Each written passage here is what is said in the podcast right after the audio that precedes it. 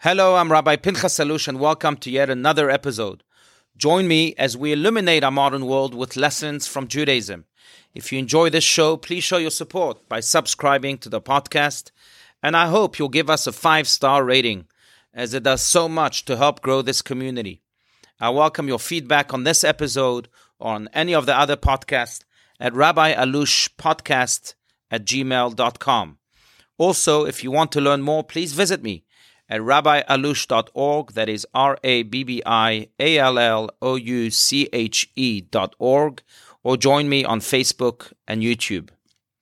So, friends across the globe, people from all walks of life will come together this coming Sunday, the 17th of the Hebrew month of Menachem Av, which corresponds to Sunday, August 14th, to mark the second anniversary of the passing of my beloved mentor, Rabbi Adin Even Yisrael Steinsaltz of saintly memory.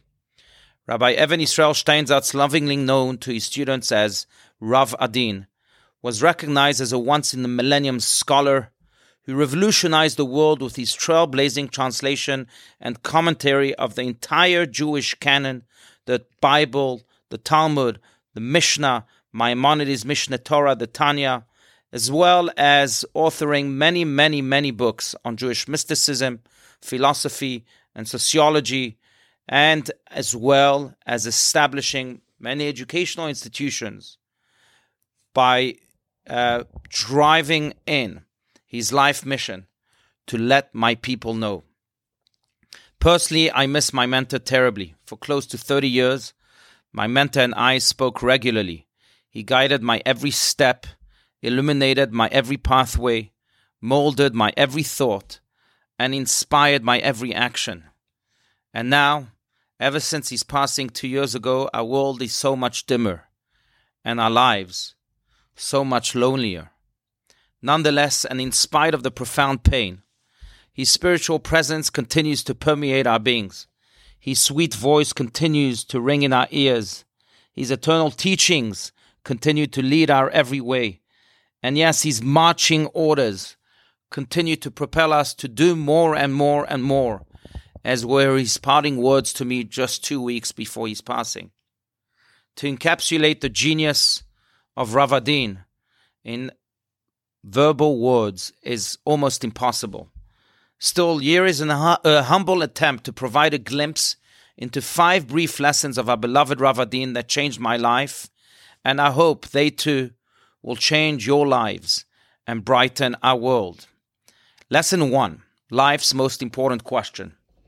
A few years ago, during a visit with Rav Adin, I asked him, In your eyes, what is life's most important question? Without skipping a beat, he replied, And then what? Or in Hebrew, Ve'azma. He then explained his statement. You see, it is easy to fly into a passion, he said. But what happens after the passion is gone? And then what? What is left from that uh, which we were so passionate about? Weddings nowadays resemble Hollywood style sound and light shows, he said. But then what?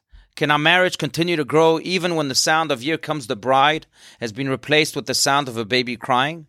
Can our love continue to blossom even when the romantic scene of You May Kiss the Bride has been replaced with the unavoidable reality of bills that need to be paid? And therefore, and then what, is the most important question. We ought to focus on the day after the great excitement and ensure that that excitement continues to be built on from strength to strength. Lesson two seven billion people will care about your actions, not your feelings. Rav Adin once called me aside after notice, noticing my despondence during my years of study at his Makor Chaim High School in Jerusalem. And he said to me, The problem, Pinny, is that you focus on your feelings too much. Maybe that's why you seem so despondent. So, what should I do? I retorted. And he replied, Instead of focusing on your emotions, focus on your actions. And then he continued with his characteristic wit Remember, only your mother truly cares about your feelings but 7 billion people will care about your actions. So focus more on your good deeds each and every day. Lesson 3 The difference between a wise man and a fool. A few years ago, Rav Adin asked me out of the blue, Pinny, what do you think is the difference between a fool and a wise man? I did not know what to say, so he replied in my stead. The difference is simple, he said. A wise man keeps the important issues of life important and makes sure that the trivial issues remain trivial. The fool does the opposite. For him, important issues become the trivial ones, while he considers the trivial issues to be important. Lesson 4 Focus on the results, not so much on the process. Following the failure of a project that I had launched a few years ago, I called Rav Adin to express my frustration and, of course, seek his advice. After listening carefully, he replied with his characteristic smile Pinny, you focus too much on the results, but you forget that you were appointed to work, not to reap the fruits of your work. It sounds like you put in the right amount of work and that you did what you could. Now let God take care of the results. Then he continued with this brilliant parable. It's like planting trees, he said. Sometimes we plant a tree and we think that we'll be able to enjoy its fruits within a year or two. But some trees, like the olive tree, take a few years to grow and produce fruits. Yet once those trees grow, they turn into very strong trees that never stop producing an abundance of fruits. Lesson 5 The Power of a Smile.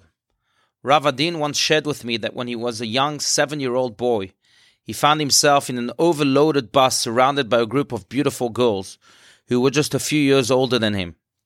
His words were so sweet.